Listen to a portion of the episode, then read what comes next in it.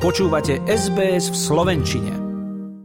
V stredu krátko po 7 hodine večer došlo v centre Bratislavy k streľbe. Zraneniam na mieste podľahli dve osoby a ďalšia bola prevezená do nemocnice. Ako na druhý deň informoval policajný zbor, útočníka sa podarilo nájsť. Hoci vyšetrovanie bude musieť byť postavené na jeho výrokoch a statusoch, ktoré zverejňoval cez sociálne siete, keďže je mŕtvy.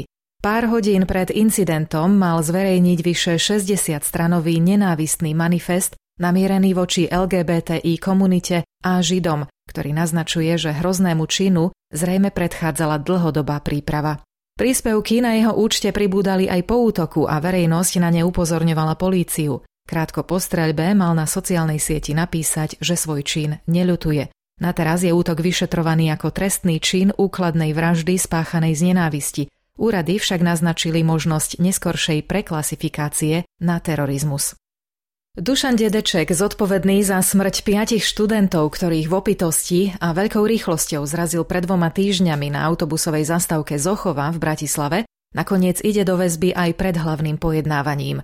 Rozhodol o tom Senát Krajského súdu, podľa ktorého je reálna obava z pokračovania v trestnej činnosti ako napísal denník ZME, dedeček už pred nehodou jazdil opitý asi 12 kilometrov zo sídliska do centra Bratislavy. Svoj čin pri príchode na súd opätovne oľutoval. V prípade preukázania viny mu hrozí trest odňatia slobody na 20 až 25 rokov alebo do životie.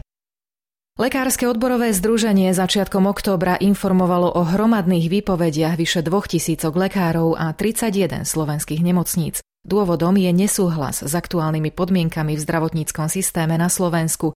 V piatok sa s nimi stretla aj prezidentka Zuzana Čaputová, podľa ktorej je dehonestujúce, aby museli lekári opakovať svoje stiažnosti a opätovne prosiť o splnenie základných požiadaviek, zmyslom ktorých je predovšetkým lepší manažment zdravotníckých zariadení a lepšie ohodnotenie ich práce, ktoré sa premieta na lepšej starostlivosti o zdravie a životy pacientov.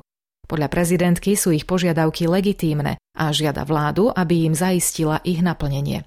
Rezort zdravotníctva v reakcii ubezpečil, že hľadá riešenia a snaha dohodnúť sa je podľa neho na oboch stranách. Verí, že lekári neodídu.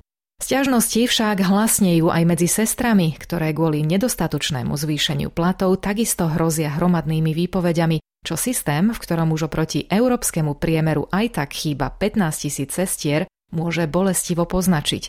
Zatiaľ čo ostatné krajiny Európskej únie majú 8 sestier na tisíc obyvateľov, na Slovensku je ich iba 5. Nedávny mierny pokles cien benzínu a nafty na Slovensku sa výrazne spomalil a ceny opäť rastú. Od januára bude podľa analytikov zdražovanie ešte výraznejšie, keďže krajiny vyvážajúce ropu a ich spojenci sa dohodli na znížení ťažby o 2 milióny barelov denne, čo okamžite zvýšilo ceny na burze. Niektoré firmy v súčasnej energetickej kríze zmenili technológie a namiesto plynu budú kúriť naftou. Tá bude vzácnejšou a teda aj drahšou. A keďže podstatnú časť dovážalo Slovensko z Ruska a Bieloruska, hrozí, že ak sa dodávky od decembra vypnú, trh bude napnutý. Podobné riešenie ako v Austrálii, spojené so znížením spotrebnej dane, je na teraz otázkou politickej dohody. Dlhy Slovákov stúpli najrýchlejšie za posledné 4 roky a to o vyše 8%. Slovensko je navyše jedinou krajinou v európskom regióne, v ktorej dlhy na osobu prevyšujú úspory.